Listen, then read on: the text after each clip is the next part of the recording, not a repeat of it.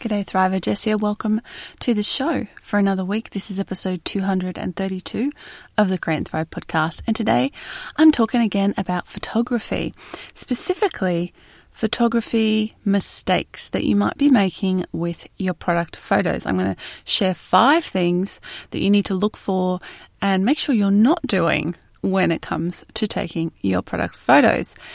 Uh, I've also covered this in the last few episodes, so if you've missed them, I did one on the seven types of product photos you should be taking. I also interviewed a wonderful photographer by the name of Amy, uh, and she actually is a professional product photography teacher. So if you haven't heard that one, she gives lots of really good tips in that episode as well. That's the last few episodes, all about product photography. One of the most important things you can do and get right in order to sell successfully online. And if after all that you're still like, okay, there's still a lot I don't know and I need some guidance, I can help you out with that. There's two resources that will help you a lot. The first one is uh, a very detailed about almost two hour long workshop inside the Thriver Circle, which is basically everything you need to think about when it comes to taking your photos. So I take you through all the steps you need to consider in order to make sure that you're not doing the wrong thing and make sure you're doing the right thing when it comes to taking your product photos. So that's available right now inside the Thriver Circle. That's thrivercircle.com.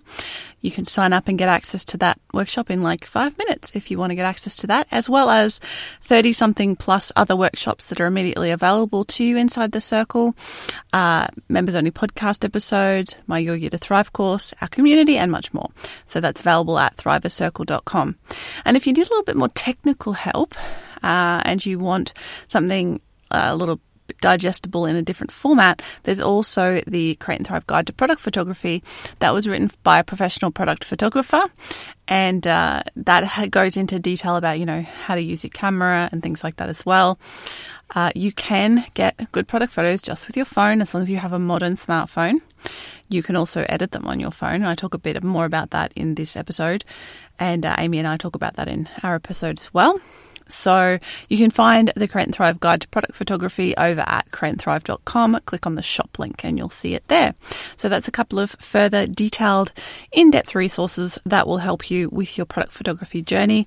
And I'll say it over and over again, product photos really are the key to succeeding online because when people are buying online, they're not buying the item per se.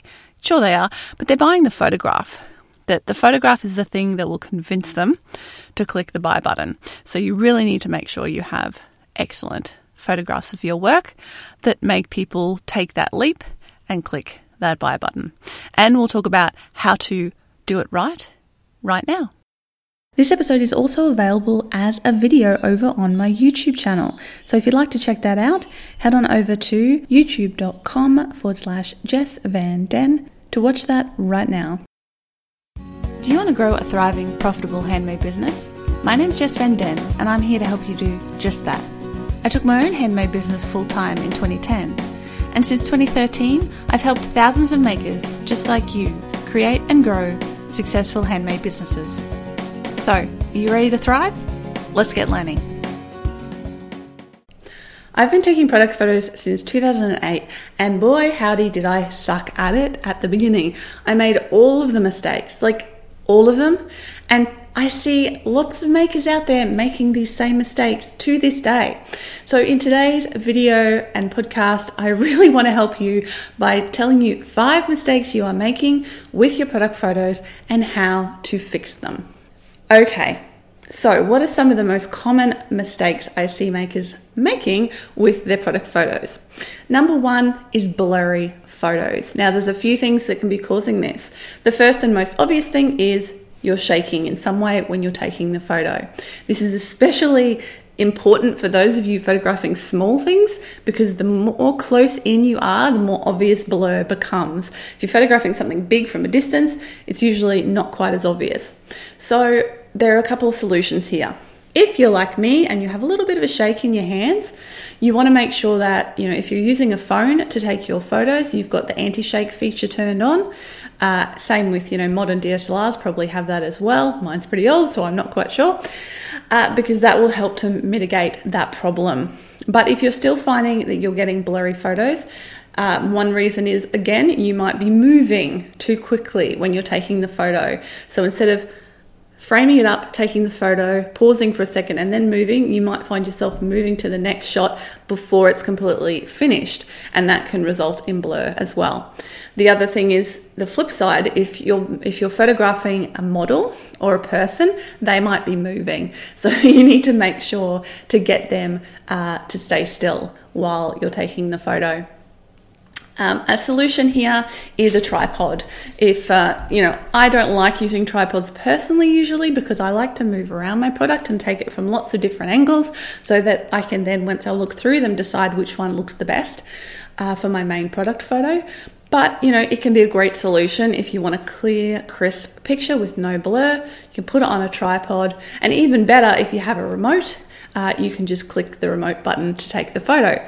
And if you think, oh my God, that sounds expensive, seriously, you can get Bluetooth remotes to take photos with your phone for a couple of dollars. They're not expensive at all. It's just like a little button, and you can click that and it takes the photo. So, that is a piece of kit that you might want to uh, invest in the tripod and the Bluetooth uh, clicker if you want to make sure that you avoid the blurry problem.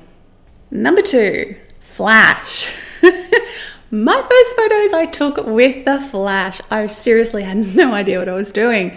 Uh, do not use the flash, okay? Uh, you, it just it, it, creates harsh shadow. It does not look good. Uh, you know, only professional photographers who use flash usually have like multiple ones that go off at once to fill the room with light, not just harsh light from one direction. Uh, you want to use one of two things: either natural light so next to a brightly lit window on a patio where you're in the shade, but you're you've got lots of natural light around you, under a skylight, whatever it is, somewhere that has lots of natural indirect light. Do not take it in the direct sun. You can take it on a day outside when it's cloudy because that will diffuse the light. That works really well as also. The other option is um, artificial light. So, a lot of you might live somewhere where getting good quality, uh, naturally lit photos throughout the year can be challenging, especially in winter. So, that's when it's a good idea to have some artificial lights. I have, for example, you can probably see it reflecting in my glasses, I've got a set of studio box lights. So, they're these big lights with a diffuser over the front, which is like, you know, you can make it yourself with a piece of paper or some white fabric, uh, and that will give you some nice diffused light. Just make sure if you're using artificial light that you get white light, not yellow light. Okay, because yellow light will give a horrible cast to your photos. You want nice, natural white light that looks like sunlight, basically, at midday. Number three, make sure everything is clean and pristine. I see this a lot, especially with jewelry photos. People who take a really, you know, close up jewelry photo and the background, especially if you're using like felt or something, which I really don't recommend, it usually looks gross because something like felt just attracts dust and dirt to it. And when you take those close up photos, man, you can see it and it looks nasty. So you need to make sure that not only is the product clean and pristine, but the background is clean and pristine. Again, the smaller the thing you're photographing, the more important this becomes. Uh, so you just make sure that you're using a background that's very easy to keep clean that's why I say avoid things like felt and fabrics generally as a background that can attract a lot of dust, especially dark ones, because it really shows up on them. So make sure that you're avoiding that because it's really off putting to have a dirty background uh, behind your product. Also, avoid like uh, like wrinkled fabric or anything like that. I made that mistake as well. so make sure the background is clean and pristine to show your item off in its best light so that people don't get distracted by anything else happening. And on that note, number four, do not overstyle your product photos, especially your main photo. Now, I did another video on this, uh, the seven types of product photos that you should be taking. You can check that out. I'll put a card up here, a link to that. And one of the things I talked about is like the lifestyle shot. And that's cool. Like in that particular shot, you want the thing to be in its natural environment. But especially your main product photo, and subsequent ones that show detail, get rid of all the styling. Like it's okay to have one or two things there that really complement, but do not detract or distract from the product. Always remember, very simple, your product is the star of the show. Your product must be the star of the show. It must be the thing in the photo that people's eyes are drawn to. So if you do any styling, it needs to it needs to draw people's eye towards your product, not away from your product. I see a lot of people making this mistake of like putting lots of cute little things, I don't know, um, you know, flowers or shells or environment. Again, guilty of doing this myself. And it can work, but you have to be really careful with it. Uh, it, it when in doubt, remove any like extraneous stuff from the photo and just focus on your product. And the fifth thing I see people doing is not editing their photos, is just taking the photo, putting it straight in their shop. Even if you've taken a really good photo, 99 times out of 100, it's going to benefit from some editing.